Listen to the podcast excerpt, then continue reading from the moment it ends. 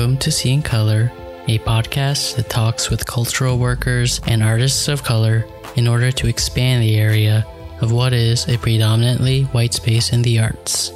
I'm your host, Ziwon Chong.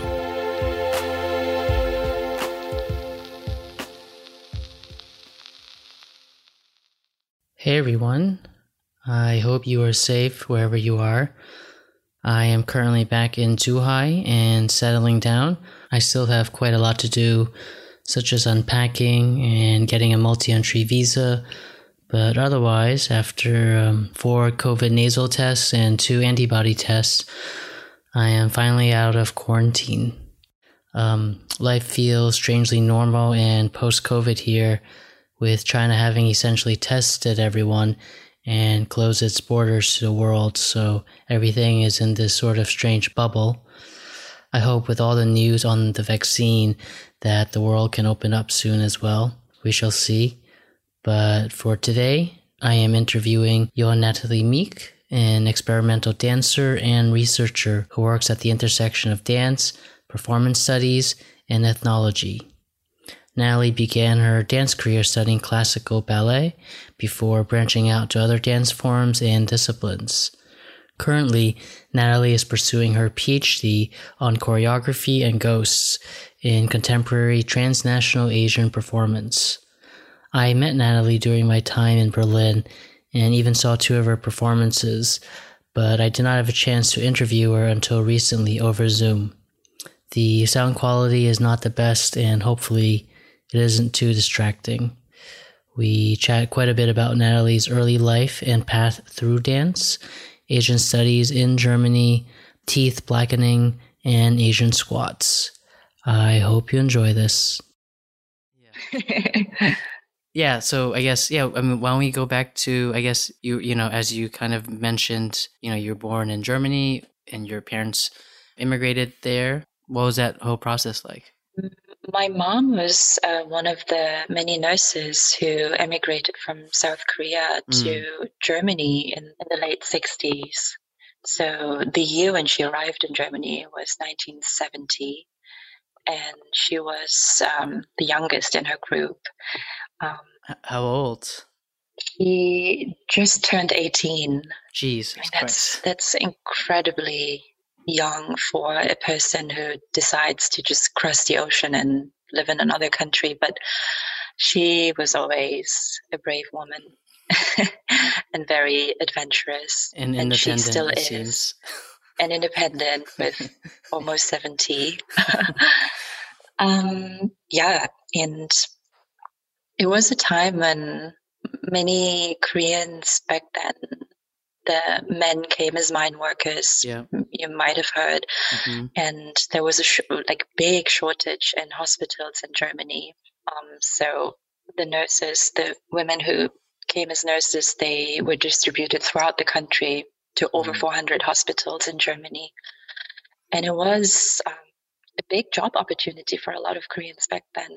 So was she trained as a nurse prior to being 18 or she was brought to Germany and then trained? Okay. Yeah, nobody was trained. Nobody okay. was trained as a mine worker. Nobody was trained as a nurse. Okay. It was also um, very a very unfair contract that is often written about as modern slavery at these times. Um, mm. History, um, yeah, and it was a big hope and job opportunity for a lot of Koreans back then because it was so shortly after the Korean War and the country was so poor.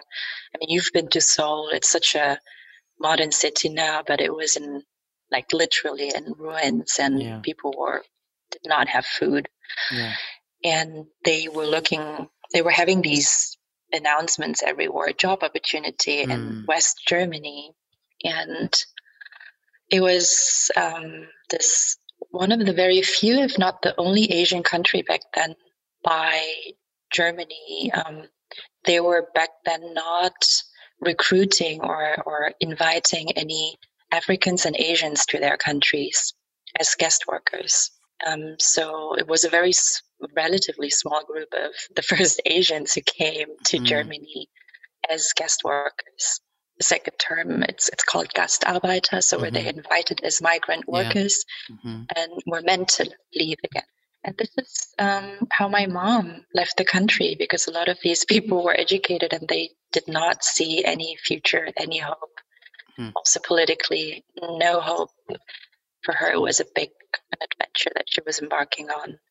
She went to Berlin, where I live now, and eventually she moved to Spain, to other countries, Wait, but Spain. she ended up in Spain. Okay. It was for her a way to get out of the country uh-huh. and to uh-huh. get out of post-war environment and she really fell in love with Spain and she settled down there. Really? I didn't know that. Met my yeah, that's that's how she, uh, my parents mm. met. So my parents met in Spain, and um, when she got pregnant, she I saw really fun pictures of she being pregnant and not being able to go on the plane. So they took the car and drove up to Germany again oh. to give birth to me. So I was made in Spain, uh, driving up with her in her belly um, up to Berlin. But yeah, she always says, yeah, you decided to, you know, come out in Düsseldorf, which is my hometown, birth town. Oh. so you, you're, you're, forced, you're forced to get out in Düsseldorf. To Berlin. Mm-hmm. Uh, so they settled down. She was a nomad, or she is still a nomad. Yeah. She very much believes in energy and things that happen. And she thought that was a sign to settle down yeah. there. And so you grew up in Dusseldorf? Yes. So, yeah, I grew up in Neuss, to be precise. It's a smaller town very close to Düsseldorf, divided by the Rhine River. Mm-hmm. And I grew up, I'd say, two third of my childhood. Like up until fifth grade, it's a little complicated because we moved a lot. Mm-hmm. So we mm-hmm. had our base in Germany, but I lived in four different countries. So up until fifth grade, I lived in Korea with my grandparents, which was the longest time. I think that really helped also with my Korean and my emotional bond to Korea. And I also lived in Turkey and in New Zealand, in Christchurch, yeah, and in Germany. What, of... what brought what made all that moving? But Was what was the connection to Turkey and New Zealand? Um, New Zealand because the majority, except one uncle, of the whole family from of my mother's side lives in Christchurch. Oh. They gradually emigrated there. It's yeah, they apparently wanted to spread out, and I'm sure there is an interesting story behind immigration history between Korea and New Zealand. As far as I know, there was a lot of immigration happening mm. in the 90s. So yeah, my mom just moved a lot. Like I said, um, yeah, yeah. So I lived there for a short time, and I was in Turkey because of for a few years, my parents had a business, and that was also related to Turkey. So the products that they were developing were also produced in Turkey. So what, they, what was being what was being made? Um, it was a business that that my dad was making. Uh, okay. And due to that, it, there was a lot of back and forth to some extent that I had to learn Turkish and really? I was living there for a while. Wow. I forgot everything. yeah, I forgot everything. And I also only remember very little things. Hmm. And then were you dancing the entire time? Because I saw, I know that you were, you know, you were doing ballet since you were a kid. How, how did that happen? Um, how'd you get introduced yeah. to dance? I was dancing since I was three. and that is probably so before I started with ballet, it was Korean Korean traditional dance, oh. Korean folk dance, because huh. when I was three, my mom, you know, she brought me to my grandparents' place in Korea, and my second auntie was living there too mm-hmm. at that time. She was I grew up with three mothers. I have wow. two aunties, and both of them don't have children. Mm for them, I'm I'm their child, and they are for me my mothers. And she used to be my second aunt, who really just was my my my third mother in Korea. She used to be a kayagum player. It's a Korean traditional instrument. Mm-hmm and also trained in Korean traditional dance and other instruments. She was one of the two disciples of a kayagum player in Korea who is a living national treasure. Mm-hmm, mm-hmm. And she eventually did not become an official figure who was passing down this, this tradition and decided to live with her parents, who are my grandparents, in this very rural area of Korea. I have very vivid memories of living there with her, and she just I think she must have pushed some buttons when I was a baby that still hmm. kind of move my body. Really? She was so much creating this these wonderful environments in, in this in this farm. So my grandparents had a farm and I had my own wardrobe because every day we would play these dance theater plays. Hmm. And you know, that audience was eventually was was were my grandparents usually. Mm-hmm. and I was this little child in the village and a three year old. Three I was there three to four, five, and then yeah, by when I was five, turning six, I went back to Germany, and that's when I started mm. ballet but yeah, the people from the village would come and I knew all the songs, all the folk songs. I could sing every song and my emo, my, my auntie would do my makeup and I wow. had different costumes and I was performing for the village basically. Wow. Do you remember any of this? Like, do you remember yes. the dances and so You do? Okay. Wow. I remember it's so funny because some of my childhood memories from kindergarten or when I was living in the city in Germany, I have very vague memories, but these memories are so, so vivid. Wow. Even like, I even remember how some of the costumes feel on my skin. Yeah, some of the faces of the village people, I remember it's really, hmm. yeah, I really enjoyed that time. I really miss my parents too, but I really enjoyed that time. Yeah. And then, so when you moved back to Germany, was that a shock? Or do you remember, or were you so little that everything kind of fluidly, you know, you're moving around so much? I can't imagine going from. Yeah, it was a lot of moving. Um, I don't remember everything, and I'm sure um, many children who move around a lot when they were very little yeah. go through that. But I had difficulties speaking hmm. and speaking fluent in one language. And sometimes I would not speak at all. Hmm.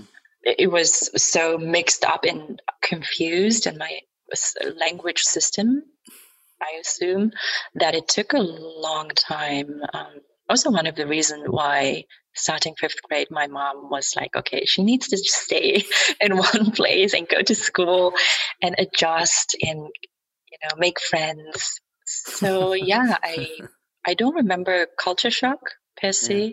I just I was feeling comfortable. I remember I was feeling comfortable when my mom sent me to school because I was very hyper at school and would not want to do the things that the teacher told me to do. It's like she needs to calm down. She needs to, let out the energy somewhere else. That's funny because you're so calm right now. I think it's the dance. I never saw you as you know you meet some adults who are like hyperactive who who haven't yeah. grown out of it. It might have happened if I never met dance. maybe, maybe that's that's the outlet that I have. Mm-hmm. Yeah, and you know, language is a dance. Uh, dance is a language in itself. Mm-hmm. So when I was dancing, I felt comfortable. I felt like okay, I don't have to, you know, necessarily form sentences. Mm. It was mm. always a relief. I mean, up up until this day, it's always a relief when I don't have to speak, and right? and that was that's that's like a common thread. So yeah, eventually I would adjust at school and do well. But I think I was able to adjust very well and make friends fast in German school because people knew I was dancing. Mm-hmm. So you have starting fifth grade until 13th grade, you have um, the German school system called Gymnasium, which is uh, middle school and high school together. And you visit that school for nine years. And I was one of these uh, students who would leave school earlier to go to ballet school. they knew that I was doing dance intensively and it helped them to identify me, I think, to understand mm. where I mm. was coming from and what I was doing, and they respected me mm. in, in, some way. Yeah. Yeah, Germans take dance seriously. I think the first time I really thought about it, I saw the Pina Bausch movie, I think, in 2009 or 10. Or the Wim Wenders documentary? Yeah, yeah, yeah. Oh, yeah, that's a nice film. Yeah. Um, and what, what did your mom think about your dancing?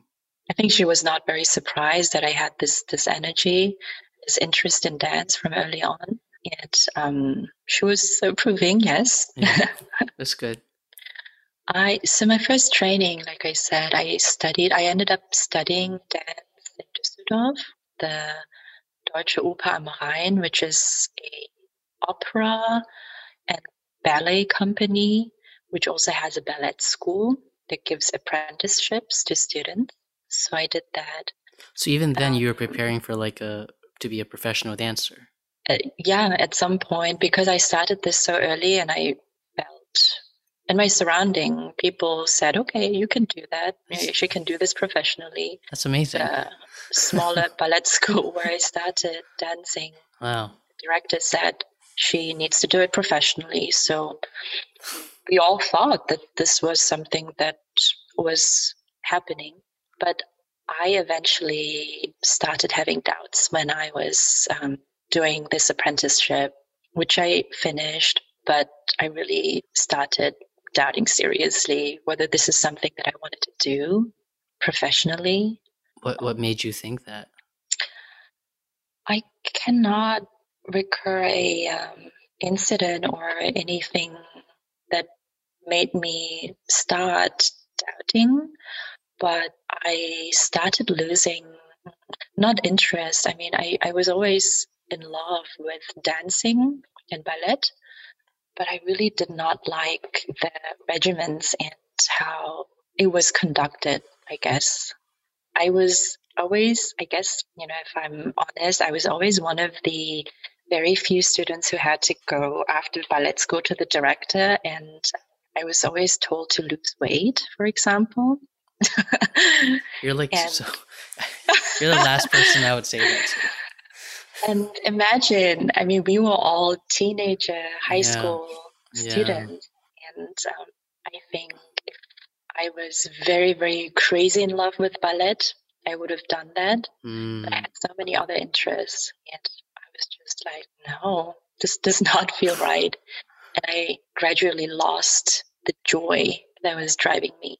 So yeah, and then I did my driver's license and drove to Den Haag and had a car accident, which caused a chronic back pain that I still need to deal with. And this was not the main reason why I decided to leave ballet school, but it was definitely that incident where I that that gave me one more reason to say, okay, this is not working out. Mm-hmm. You do not have the strength to work through this injury and to work it out to mm-hmm. become a professional dancer. So I left and went to the next bigger town that offered Asian history. so I studied Asian history and Asian studies in the ethnology department of the university in Bonn. That was my next kind of like journey that I embarked on. Mm. How did you decide on on Asian studies? I think it was my mom. Really? She pushed you? I, she never told me, but she has such a inspirational impact on mm. on my being and you know spiritual being in so many ways. And just growing up with her, yeah, um, her being so interested in history and Asian philosophy, mm-hmm. Asian spiritualism. Yeah, I was always curious. I always wanted to understand more and I couldn't read the books that she was reading because they were very they were all written in very difficult Korean. I eventually wanted to read these books, I guess. So in Bonn you took Korean classes. I also did take Korean classes. I was always very fluent, um, but I wanted to be able to understand these books, yeah, yeah. these and, yeah, the um, philosophical books, right? yes, yeah. which is still hard, but that that was the beginning of that quest. I yeah. I mean, even native, native language speakers have to learn how to read those books. Yes. It's a different language. Yeah. Yeah, I was always fascinated by the images that I would see in the books that my mom was reading. And she also taught me how to meditate.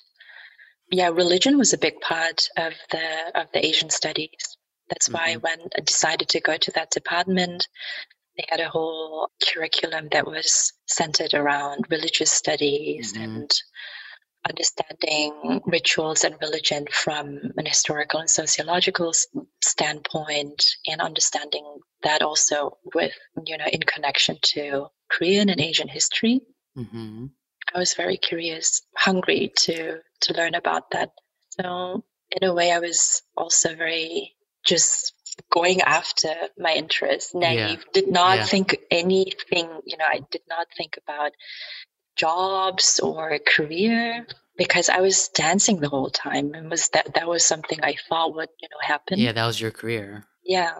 yeah. And my mom also never primed me or trained me in that direction to think about oh you have to study this so that you can work in this field. She was always like you it's it's you have to do what what your interests are and then everything follows. That was yeah. her philosophy. So I just you internalize that yeah i thought okay next step is this and where can i learn that that's why i went there so you went to bonn and then after that what happened well that led me to do my master's in the same subject in korea so you went you went was, straight to korea yeah right. I did not even go to uh, how do you say this here you take a year off graduate or... graduate ceremony? Oh oh you didn't oh yeah yeah. You didn't go to this the, the graduation ceremony yeah. Yeah yeah. I did not attend the ceremony because it was overlapping. I already had right, right, because because German schools end so late, right? They yeah they, they end so late. Yeah, everything that was building up in my mind back then mm-hmm. as it was leaving Germany. really? And, and, leaving Germany for Asia and especially Korea. You were sick of Germany at that point? Um, if you want to say so, yes. I would have probably firmly told you I was sick of Germany. I want to leave this country 11 years ago when it happened. In retrospect, also yes. also yes. it, it was a lot of things that, that came together. On the one hand, the wonderful things that I was learning at school, but I always felt like there is too much distance between what I was learning. I mm. wanted to mm. immerse myself in yeah. and all the things and experience these things myself. And also, I wanted to go to Korea to you know, further learn, learn Korean dance. Yeah.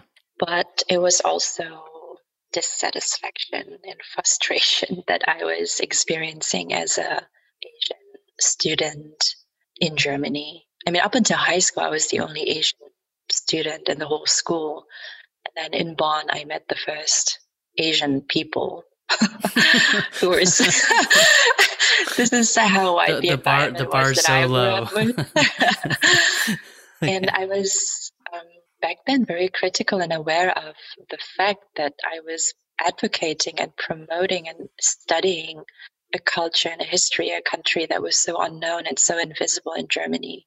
And while I was very fascinated by it, I was tired of explaining mm-hmm. and advocating it. Yeah. I think I was I was too small. I felt too small and weak to do it, and it was not my job to do it. No, it was not, not my yeah. job to play the cultural ambassador, but I felt that responsibility mm-hmm. so much. Yeah, yeah. Maybe also because I was studying what I was studying, but you know, also um, but you weren't the only Asian studying Asian studies in Bonn, right? Or were no, you? there were there were many immigrant children and also many Germans who were interested in Asia in Asian yeah. language. Yeah.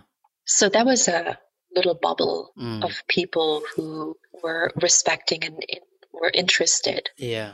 In Asia, but like I said, it was yeah. just a bubble, and it was getting tiring to mm-hmm. having the feeling that you go for something and you advocate, you stand for something that is so small and that is in the margins of a larger society.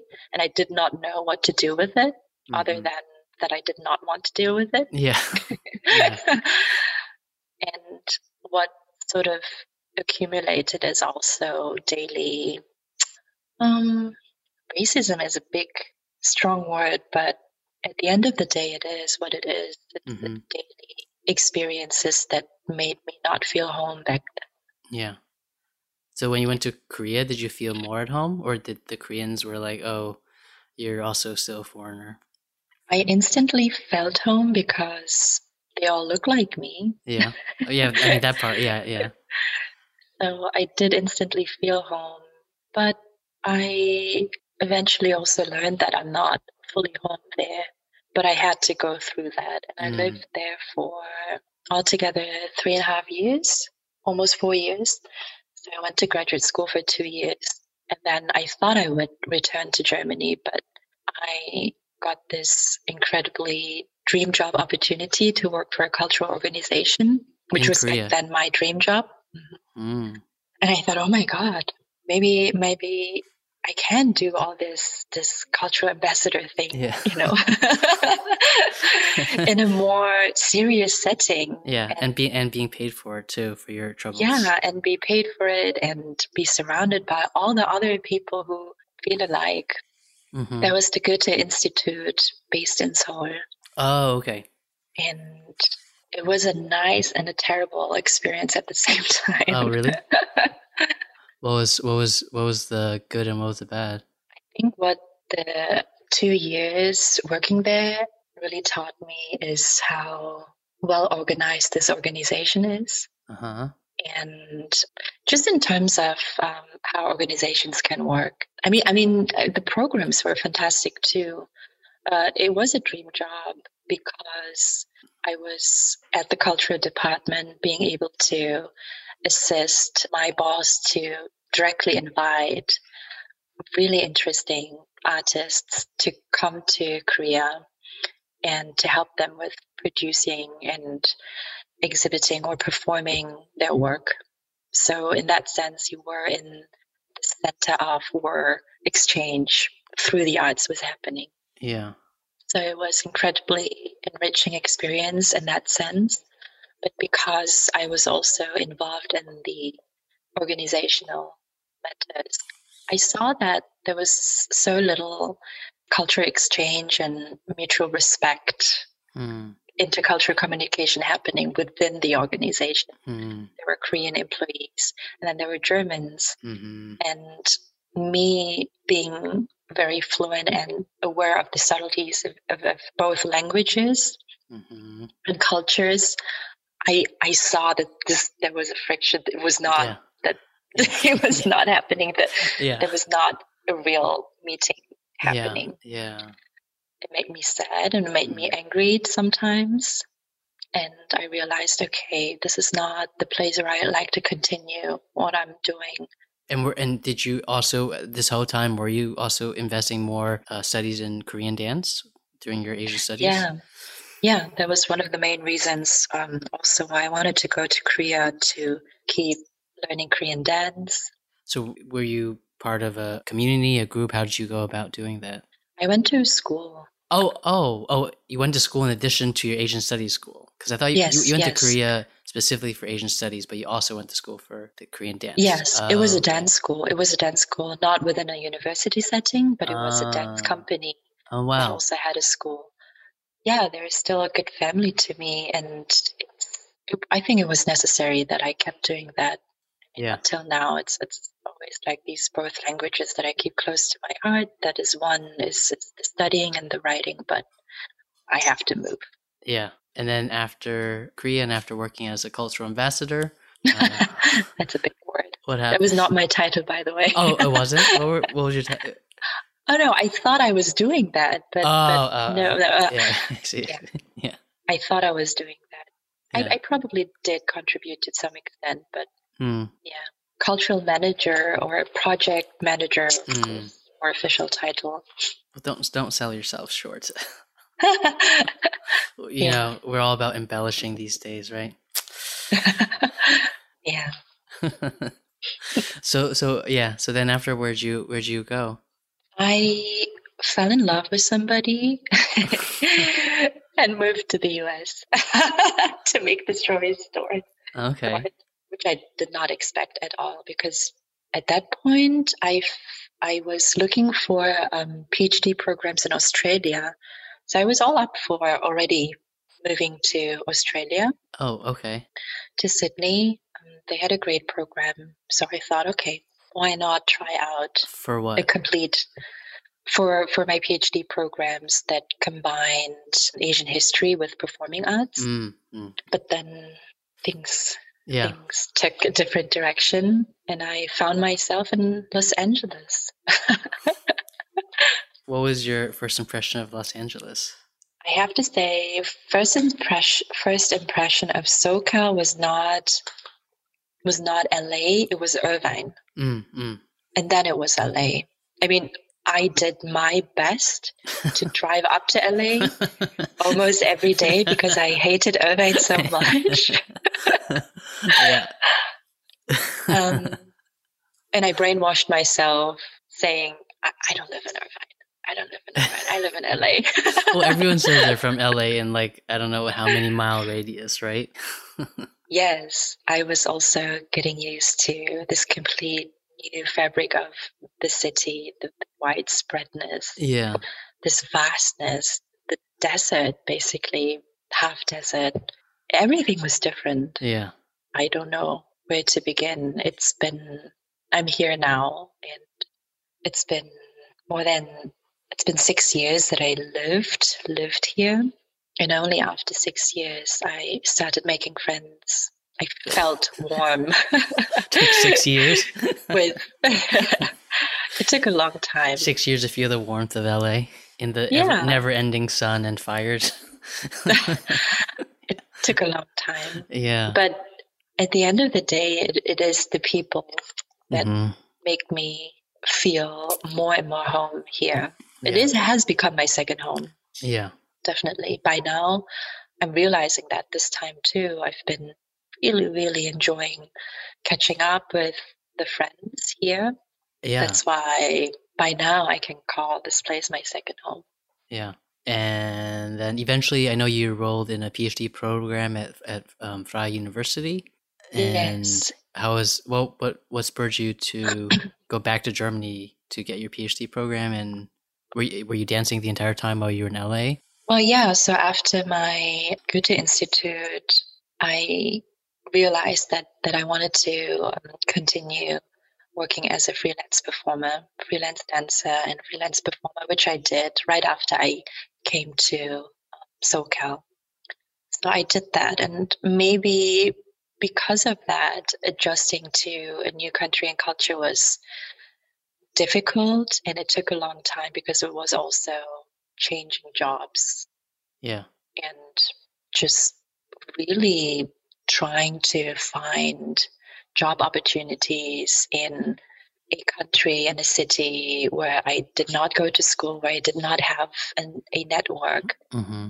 And I remember I was driving so much to get to know people and to find jobs. Yeah. It was a constant job searching. Yeah, I know that feeling and in LA. Getting gigs and yeah.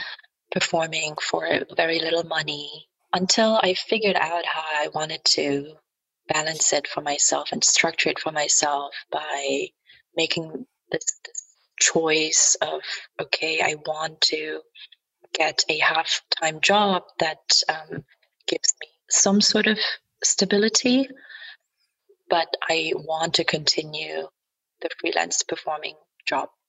And one of my now mentors is um, the curator at the LACMA Museum. She back then just really welcomed me to her department. She was the first person who trusted me in a mm. way because I was a stranger from another country, from another place. And um, also somebody who did not was not able to prove any prior work experience in, in that field. So she really welcomed me as as the first person saying, "Okay, if you want to work here, you can work here." Like work where? Like um, as a I I started in uh, I, I started working as an intern at the Chinese and Korean art department because huh. I was able to read and research the, mm. archival material. Mm-hmm. and then I eventually became a research assistant for that department mm. for, for ancient Korean art. I mean, which was my expertise, and it was. I mean, for me, it was a treasure what place, that archive, uh, that ah, access, being yeah. able to access all the archives of culture and scripts. Mm. It was mm. um, it was also the time when I started taking archival material as my raw material to make new dances. Oh, nice. Yeah, access to that knowledge and history was so inspiring. And my boss at LACMA, she was one of the first people who encouraged me back then. You have to go back to school. Like, you have to study. You would, you know, benefit from an environment where you have more guidance mm. and mentorship. Mm. It's you don't have that here. Yeah, that's what she said. Mm. so before, what were your dances like? So you said around LA, and as you were doing this research position, that's when you started using these archival materials. Were you not before? And what were what were the kind of dances you were doing? I was very led by the former training mm. that I had in ballet, but also in traditional Korean dance. And later as an adult, I also learned Indonesian Dayak dance. Mm. And these folk dances were something that was leading my practice. And I was heavily borrowing the dance vocabulary, the movement vocabulary mm. from those dances that I was trained in. And all that access to this rich historical material that I was getting uh, working at the museum was really inspiring me to tell stories about that because it was so interesting yeah. to me and I wanted more people to know about these stories. And I just transformed, I translated these stories that I would find in the archives into dances. And really working as a freelance performer was training me, opening my eyes to making collaborations with visual artists in LA, mm-hmm. which was very a transforming experience for me. So being trained as a dancer, you just are wired differently you put so much emphasis on, process and movement and interaction and mm-hmm. body encounter and working with visual artists was so eye-opening because you know you, you think very differently also in terms of how you present it how you, it's perceived visually by the audience and just learning about how you can present things differently was mm. was so eye-opening i loved i mean that has become a very crucial branch or tradition in my own practice that i'm continuing that mm. i i always have an ongoing dialogue slash collaboration with yeah. a person who is not a dancer necessarily yeah. or not you know coming from music or visual art because when i was working here back then i learned that this is how i grow yeah this is the way how i develop my work best yeah could I ask what would be some what would be something that is different in the way that a visual artist might be interested in how something is presented versus a dancer? I, I, I mean, I thought you, I, you would ask that. well, because in my mind, I was like, dancers do care how they're perceived, right? And then you, if you're on the stage, you've got your lighting, um, and so perception is important. I thought so. I'm just I'm just curious what is what would be like a subtle thing that that a visual artist or maybe your an experience in your past where you're like, oh, like it's interesting that the visual artist thought about the visuals in this way. Mm-hmm. I think it depends on where you are and what role you take in the production of a dance or a theater. Mm. Um, because when you are involved in the scenography or choreography, you definitely think of all this, the bigger picture and the perception and how it's visually presented by the audience. Mm. But if you are a dance company member or a performer who is dancing somebody else's choreography. It's more about the process. I mean, for me personally, it was more about the process and uh, the experience. I mean, of course, you are very aware of how you are being perceived, but you get a choreography, you get a story, and you have to, like an actor or actress, you have to perform it, you have to express mm. that.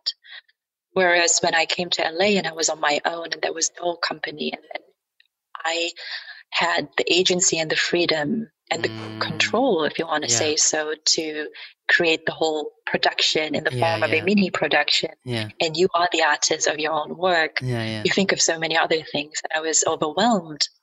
I wanted to do that, but I was overwhelmed with that task. And I learned so much how, in many creative ways, visual artists work with that in their limited resources. Yeah. Um, this was very eye opening. I would not consider myself as a choreographer per se. I like the word and the meaning and the idea of being a dancer yeah. because that's at the end of the day what I do. Mm. Because there are also choreographers who don't dance at all themselves and are invested in creating the mm. choreography mm. and the, yeah. the production. But yeah, I was having very limited resources when yeah. I was in LA, or still to now. I chose to continue my practice that way learning about all the creative ways how visual artists make little things to bigger things in their own studios, a lot of the times in their apartment, and being able to just create a whole world around it yeah. was very yeah. was very enriching, was yeah. fascinating. So then what is your what is your PhD uh, thesis? My PhD thesis is about um, choreography and ghosts, uh, and that is the recent change in direction or interest that I have for me personally when it comes to creating a dance. So there was a long time, which was the six years of LA and the first one year in Berlin, when I made dances that were very interactive with the audience and mm. only half choreography led, but I improvised. Mm-hmm. Similar to like a field research, right, where you interview people. Mm-hmm. So you do movements and you, you perform and one of the aims why you, why you do that is because you want to get a reaction out of the audience. This is for me how I conduct my own research and getting to know like where am I, how am I being perceived. That was incredibly important when I came to Germany, went back to Germany after 10 years because that was the first time living in Germany as an adult. Mm. and uh, yeah, I felt okay, I need to get to know what audience I'm performing. Yeah. Like who are they? Yeah. How are they perceiving my body that is female, that is Asian, and how am I perceived? Who, who am I to them? It's always very important that I have this dialogue, and I cannot have this dialogue not knowing where my counter, like the other part is dialogue partner is. So I was doing these um, improvisational, interactive dance performances, but I knew that more and more I wanted to create stories that are on their own. So going away from this, you know, there was a time when a dance was performed, and up until this day, where choreographers are very, you know, um, quiet about the interpretation of the work because it the interpretation is in the eyes of the beholder, mm-hmm. and I am really going away from from that. Mm. Um, and like you mean you mean you mean like pushing forth your interpretation as opposed to yeah, um, being mm. very um, I say, being very strong about uh, the story that I am telling mm, yeah. versus the improvisational works and the dialogue works where I was intentionally being dependent on the dialogue partner because it was a conversation and it was about more about getting to know each other. But I feel like I'm at a place where I have developed throughout the last years a few stories that I want to tell. Yeah. And I want I don't want these stories to be understood in a different way. It is about taking agency and, and being partisan and saying, okay, this is a very specific story that I want to tell. Yeah. And if you see my body and if you see me moving, then you might, you know, interpret it in this way. But I, you know, at least for the time being when I'm performing, I don't want you to do that. I want I want you to listen to me. Mm yeah. or the choreography and that's the idea of choreography that connects to ideas of writing of my own history and mm. writing writing a story that connects to history in a certain culture right that the choreography starts here and then it ends here and yeah. it, it's the whole narrative right I mean, I think that's important, right? The agency of the story. I think uh, usually usually it's the dominant culture that that allows itself to not have to explain itself, right? Whereas whereas when once you start talking about, you know, the agency of stories from cultures that are less well known, like there's also power in forcing that narrative um, as, right. as an anti story or or as an alternative story that has to be explained. Right. Yeah, that's definitely one of the concerns that I have, and which led me to also do research on choreography and contemporary transnational Asian performance context. Yeah, is part of my PhD. When did you start your PhD? When I met you in Berlin, was that when you first started, or you started before? No, it's only been a year. Okay. Yeah, I mean, the subject and the, the things that I'm writing about probably have already been in my mind. Right. I've been dancing them and writing about them since I was working here. Right. And that's why I'm, my former boss also said, okay, you you you want to do that in a different setting. Because you were doing like pieces like the Black Odonata piece, right, with the blackening of the teeth. Yes, studies yes. and squats. That is all connected. Yeah. To um, ideas of ghosts and spiritualism, shamanism, and also choreography. It's it's all connected. It's just for me, it was just finding a different language on how I can. I mean, there is a specific intention with me writing the book. Yeah. It is to communicate that book to a Western readership. Mm. I mean, otherwise I would not write this book. I, I, otherwise I would not want to write this book. Yeah.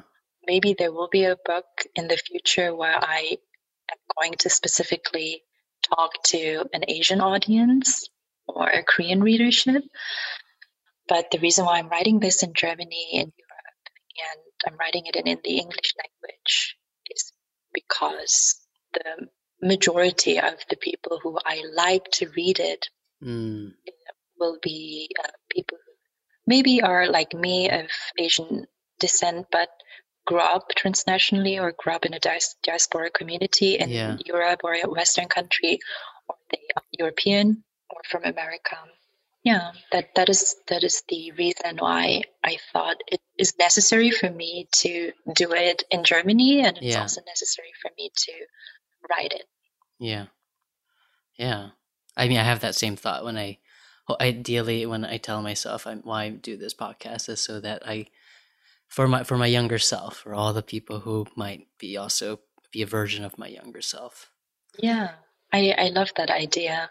I think it's important because you know it's it's really fun um, being part of these seminars and because in my thesis I don't write about my own practice in the PhD I write about other performers and artists who are all Asian performers, but they are very aware of both audiences, Western audience and Asian audience, mm. and they create these dances and performances, very aware of the transnational context, mm.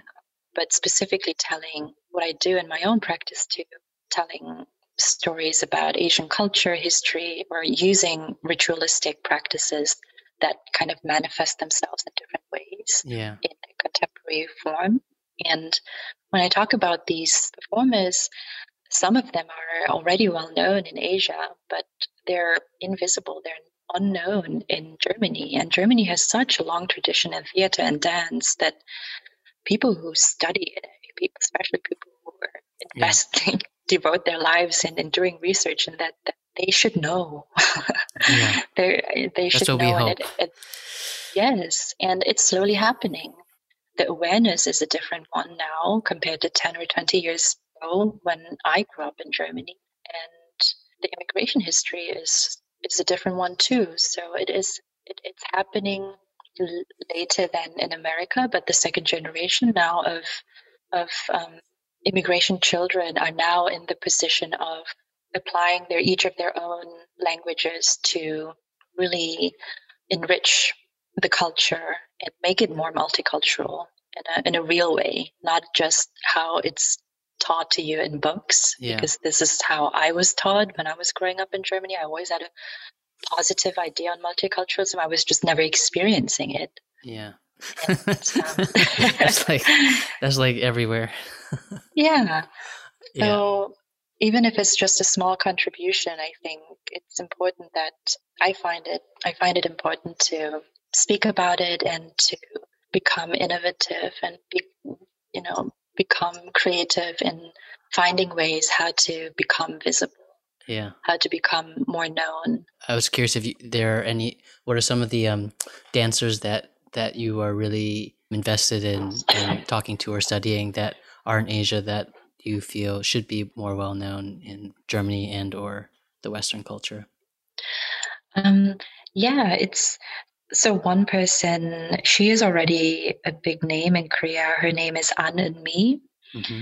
Um, she's a trained shaman dancer who later studied in New York contemporary dance, and she has this incredible dance company and her own artistic practice where she infuses shaman dance and rituals and traditions with and mixes them with contemporary dance and music one of the reason why I was falling in love with her practice is she did a field research in the whole country of um, Korea. So she traveled the, the peninsula of Korea and went to rural areas to videotape and interview elderly women. Mm-hmm. And the piece that she eventually made um, is called Grandmothers. So the dance of the grandmothers. Mm. And what she did is she put a video camera up and, um, you know, engaged in a conversation and told them, Hey, do you want to dance with me? And the grandmothers, they would dance and they, it's, it's so fascinating to see that the hand movements, especially, they do this. That reminds the me of movements. the movie Mother, the Korean movie Mother in the very beginning.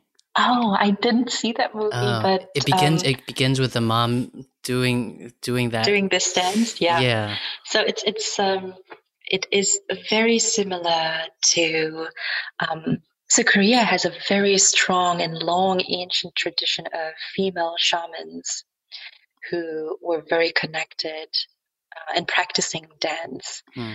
And the, this this hand movement is very characteristic of the shaman dance. Hmm and this this knowledge this tradition which is very specific for many indigenous countries but asian countries that it passes down through bodies intergenerationally mm. music and poetry and dance was always passed down through bodies mm. and the body itself becomes the book there was not a lot of writing it was it was not the it was not text that was that was um, being respected, but it was the body that was respected, and it was the living body that was respected and acting as the book of poetry, dance, and music.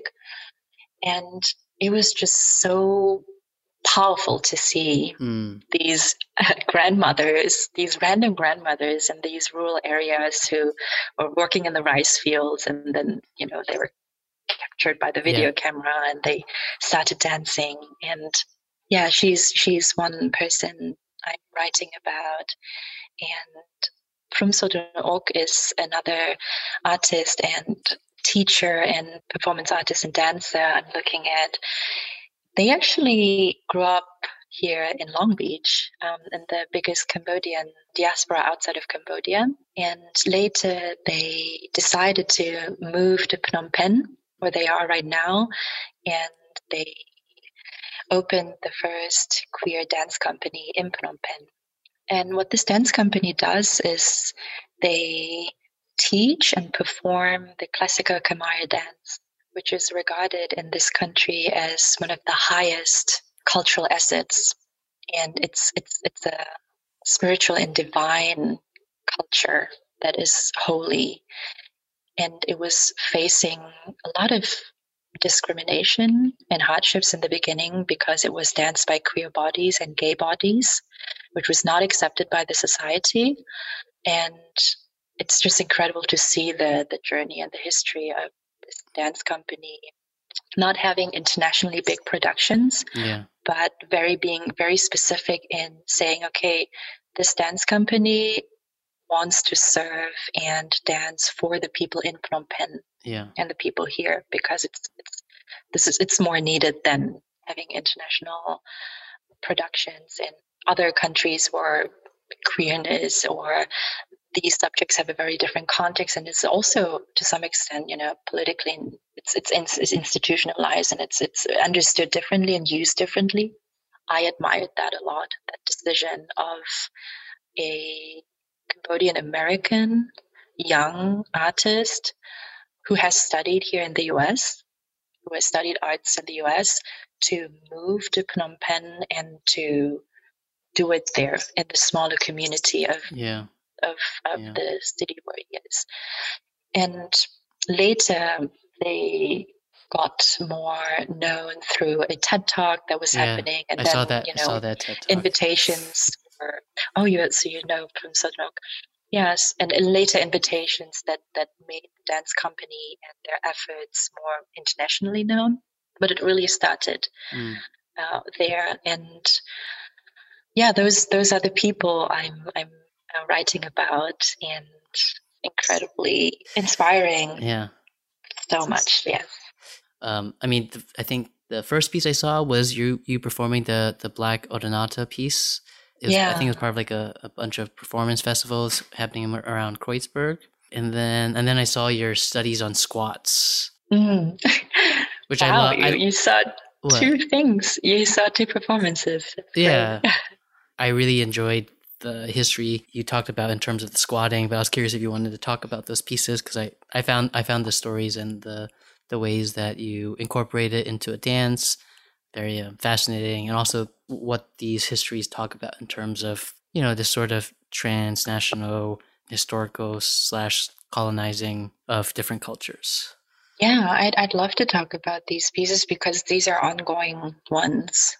The Black Odonata is is basically I later realized is basically a um, alter ego that I developed. Oh, of you, like you call yourself yeah. the Black Odonata. Yes, uh, yes, I am Black Odonata. Um, and in some of the performances that I do, I become Black Odonata because I realize that I cannot dance the dances that I am dancing um, as Jan Natali. Hmm. It was impossible. So I created this this alter ego named Black Odonata, and she is a dragonfly with black teeth. And the beginnings of this was that I met with stories of women who, and men, but uh, mainly women who blackened their teeth uh, back in the days in, in a lot of countries in Asia, but um, also in like it was it was a pretty widespread ancient practice of teeth lacquering or teeth blackening. Mm-hmm. And it was happening in Japan, known as Ohaguro practice. It was happening in the northern part of Vietnam, in Southeast Asia, in the Oceanic cultures, in India. And one, I mean, there are so many stories around this, this ritual, but one story that I was kind of could connect with was uh, how in Japan, the ohaguro practice was by the government forbidden after the Meiji period. Mm. After World War II, um, right?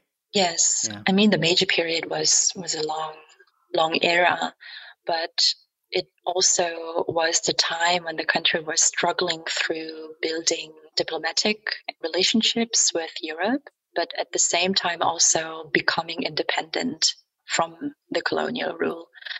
And when the queen of uh, Japan, it was the tradition was slowly disappearing, and by the time when the queen came to, you know, showed herself in the public for the first time with, with white teeth, it was um, a shocking moment for especially the women who all wanted to be like her, mm. and this very graceful, beautiful ritual that was celebrated in so many countries is now either it's it's vanished or it's been shown in some touristy areas of Japan.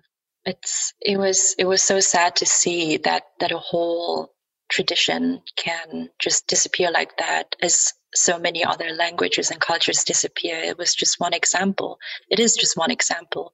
And I was keep having, you know, dreams about a dragonfly who is um, having black teeth. Hmm.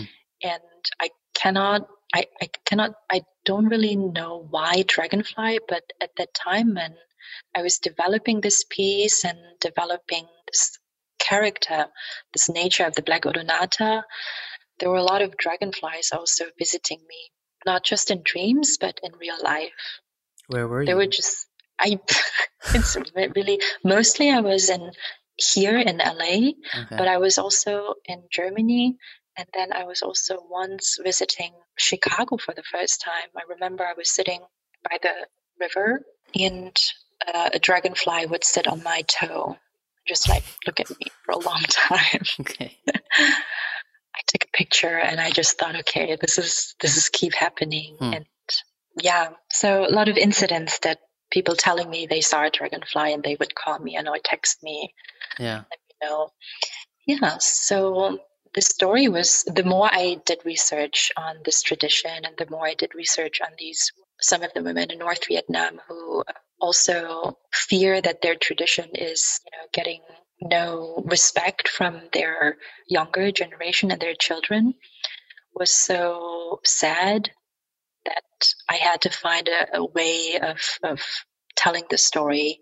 Mm. I just did not want to make a story that is just sad, yeah. but I wanted to make a make a story that kind of borrows like strategies from from fiction mm. to make it hopeful at the end of the day, to make it transformative, to like take take something that is a sad story, but where I feel like okay, by adding fiction, it I can transform it and I can transform myself. I mean that that that is common with all the other dances that I make. So this dragonfly is a larva in the beginning and it seeks to transform and it, it is underwater and um, looks up. That's the performance that you saw that was part of the Performing Arts Festival. It has many chapters, and the chapter that you saw in Kreuzberg was the moment when the larvae become the dragonfly hmm. the very first moment so that's why i was laying yeah. on the floor yeah. and looking up because i was still not a dragonfly and i was seeing all the creatures flying around in the sky and i wanted to become like them hmm. and all the birds and the insects are flying around and looking at me and yeah. just thinking who is this weird person a uh, weird dragonfly insect with black teeth and i'm just like slowly realizing that i'm different but I'm not giving up hope and just really struggling to break out of my cocoon. And it did have an open ending because back then I did not know how to finish that chapter. So when I break out of the cocoon and become a dragonfly and starting to make my first movements, it's a mixed realization of sadness, horror, horror, and horror and sadness, horror and hope. So remember that that back then the, the performances were more interactive and conversational. One of the ideas was was also to make the audience members all the other insects and birds. So when they look at me, I was incredibly curious of how they would react to me mm. when I dance and the way how I dance and when they see me how I look and when they see me with my teeth just smiling at them. you're, you're all, all, black, which is, I mean, but I remember you you hit that part, right? I think you were lying down for a while before you showed your teeth. Um, yeah. So there's yeah. like definitely like a, a surprise. Yeah, it's a mixed reaction that I'm also getting from the audience. Remember this? There was a one person who was laughing or mm-hmm. yeah, saying yeah, something. Yeah. Mm-hmm. And I was so grateful that this all was happening. Like I love throwing myself into an audience where I cannot expect anything. I, have mm-hmm. to let control of, and I need to just react to what's going on. Mm-hmm. But it is what I believe also what happened back then when these women were walking around proudly with black teeth, and there are documents that um, from both sides the European diplomatic documents and also from the side of Japan or other countries that were able to write down a few things about the experiences that they went through. One of the reasons why I took the Ohaguro as a starting point is because the government was just uh, it was a case in a country where even the government intervened to abolish a whole tradition mm. that was a big part of the country and that's why there's more documents that you can go back to and refer to do you know why they were so intent on wiping it out oh yeah oh yeah of course it's it's to improve the diplomatic relationships okay. with uh, okay. the European countries. Okay. There are many there are many scripts documents that um, evidence to observations of how Western people yeah. came to the countries and were horrified yeah. by these people who were walking around with black teeth. I mean, it's nobody's fault, but it, because it was so different, yeah. it was met with horror and it was met with um, laughter, and it just looked on their from yeah. their perspective, it just looked ridiculous. Yeah, like why would you want to have black teeth? It looked dirty. It looked weird, it looked strange. And those are the actual words that, that have been used to like describe the, the reactions from the diplomats. And it was not doing good for the country that wanted to build relationships yeah, with European get, countries. Get trade and all that stuff. Yeah. yeah. it's all it's it's um it's an example or an outcome of when two cultures meet mm-hmm. and what can happen when when two cultures meet that are very different. All right. So I really enjoyed that performance. And what was what what, what did people normally blacken their teeth with? I I used charcoal, but it, it was very different from country to country. Some used um, melt iron. Hmm. Some countries they used uh, fruits, berry fruits that had a uh, dyeing effect. Mm-hmm. Yeah, so it was, um, yeah, charcoal was used too. So everything that you could find in nature was used to lighten their teeth and to also, some cultures also modified their teeth so that they be body modification, that the teeth would look different. Yeah.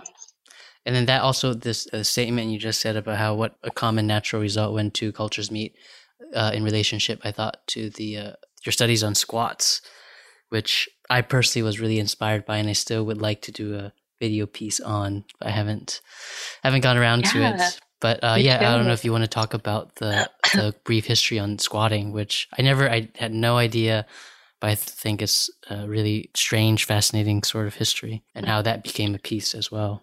Yeah, I remember the conversation that I had with you when I was just starting the studies on squats, and that was inspired by the stories. Did I ever forward you that article about uh, the technological invention of the chair and how that changed? You, you told me about it, but I never, I never got the article. Oh, I'm sorry. Okay. I, will I'll forward it to you. So that was uh, one of the papers um, that inspired me to start this. Yeah. How the invention of the chair which was a product of um, industrial revolution and a technological um, invention how much that changed our surroundings and all of the furniture and how we spend i mean probably you too and i we spend so much time on chairs. Got back problems and, from um, it so, yeah. yeah. And then you know, after inventing these chairs and uh, making our bodies stiff and not healthy anymore, we invent ergonomic chairs to uh-huh, go back yeah, to yeah, somehow more a or standing, posture. Sta- standing desks or you know desks that go up and down.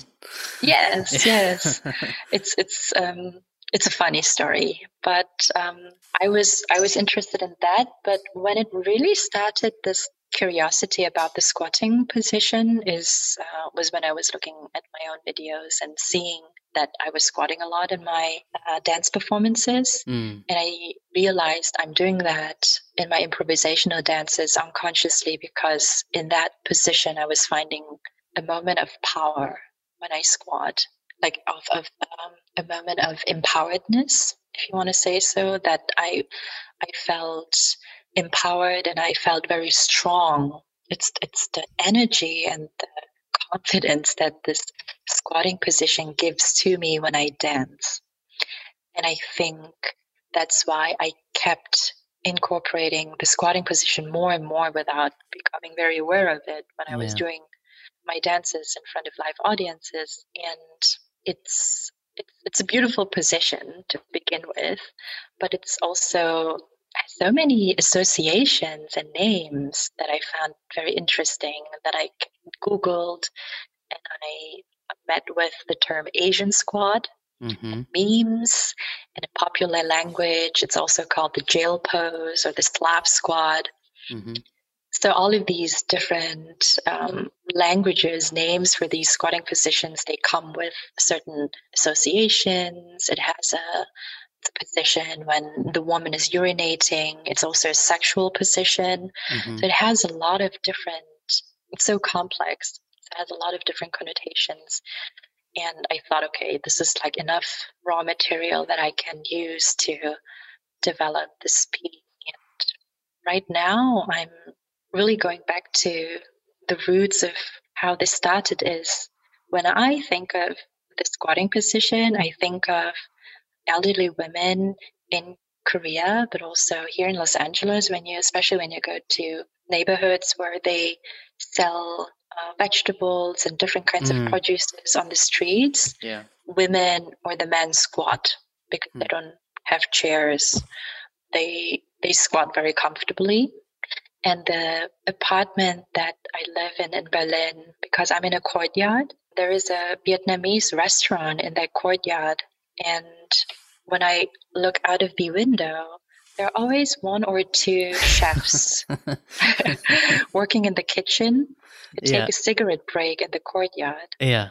And I mean, I understand because I live in that house too, but there there are always always um, a lot of complaints about noise in the courtyard. Uh, yeah, Germans love their quiet courtyards. and um, these poor people who work in the kitchen, um, they they used to have more stuff out there because the kitchen. I know. I mean, I've seen the kitchen is incredibly small, and they they need to come out and have their breaks in the courtyard, and then they would talk to each other and stuff. But because they were getting complaints. They have these now shorter cigarette breaks mm. and they don't have any chairs. They have nothing. They just have themselves and the cigarettes and they squat. Mm. Yeah. it's like this, this, like when I look down, I always see them squatting and chatting.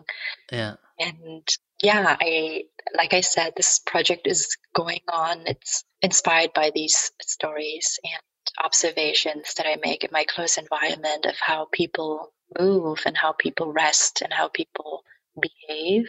And I would so this this particular project studies with uh, studies on squats is growing into a performance lecture because oh, I felt really? like okay, I want to make a series of because it's so much. Um, it's difficult to, to summarize. Yeah, um, yeah. The information starts so vast. Right, uh, the variations that we can make with the squatting position, starting from its relationship to the chair, to how until up to this day in diaspora communities in Germany, people squatted the courtyards. And then also what it means as a woman to squat. All of these I like to make into a series of performance lectures. And I'm, yeah, I'm already almost finished with the script, but it's going to be this multiple series of performance lectures uh, hmm. that I will give from start to end in a squatting position. yeah, yeah. So that's that. And with Black Odonata, she is also my other persona. So that's that's an ongoing thing. And I see that someday in the future once I have gone through multiple chapters that I want to perform live. I see that as a book. Like I would, I would love to make a book hmm. about Black Odonata. So it's all continuing, yeah, growing, yeah, forever going. Yeah. All right. And how long? How how many more years till your um your PhD is done? They're giving me three years altogether. Oh, nice. so I think it's doable. 2020 has been a year where I was able to write a lot because sure. I could perform it all. Yeah. So I see that as a positive thing that yeah. this year is, is has brought to me. I'm sad that he wasn't able to perform live, but I wasn't in any way proactively pursuing trying to make happen a video performance. Yeah. Because for me personally, I don't I don't see anything that is working. yeah. maybe I'll change my mind. I don't know. But for, for now, I took it as a chance to really write, t- take the time and write my thesis. Yeah. Yeah, it gives me a lot of joy. Really? Yes, it's. I mean, it's funny because it's like the opposite of what you started out with, right? Which is you dance so you didn't have to use words. And now you're using words to specifically for the thing that doesn't have words, right? That's a good point. It's because I have this very love hate contentious relationship with text. yeah, and language. and language and language. Wow. Like when I look back, I like as as a dancer or as an artist, it's it's been this continuous search of finding the right language for me to do the things that I want to do or tell the stories that I want to do. That uh, never changed, but yeah. until I found the language for myself to do it, that took a lot of time. But I always loved reading books and I admire people who have a poetic, beautiful command of their language. And it, I have this fascination of language and text because it's so different from the dancing body. It's in in my mind it is the opposite. And that's why i probably am so drawn to it. And it's so fascinating. When i have a text and i read a good book it has this magic this this potential to like be not attached to any place and time hmm.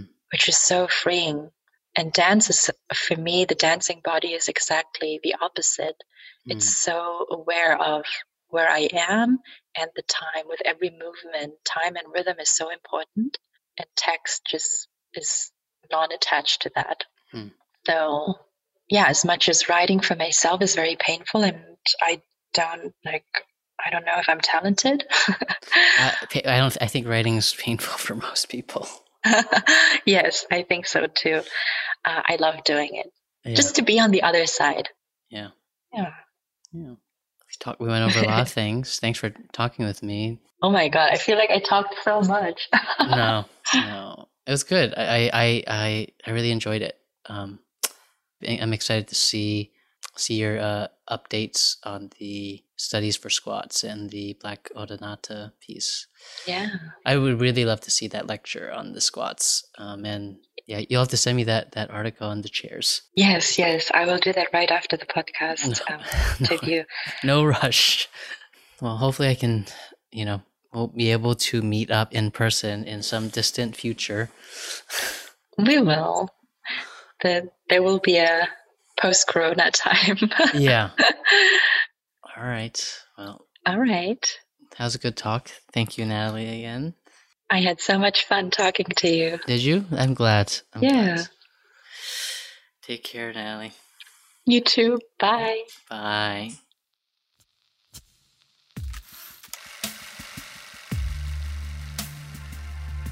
Seeing Color is recorded, edited, and produced by myself, Z1 Chung. Original music by Alex Chow. You can find more information on the website www.seeingcolorpod.com or on Instagram, Twitter, and Facebook under the handle Seeing Color Pod. If you enjoy this show and have the time, I'd appreciate if you could go to Apple Podcast or wherever you listen and give Seeing Color a five star review. This really helps others discover the show and gives greater visibility for everyone on Seeing Color. Again, thank you so much for listening, and goodbye for now.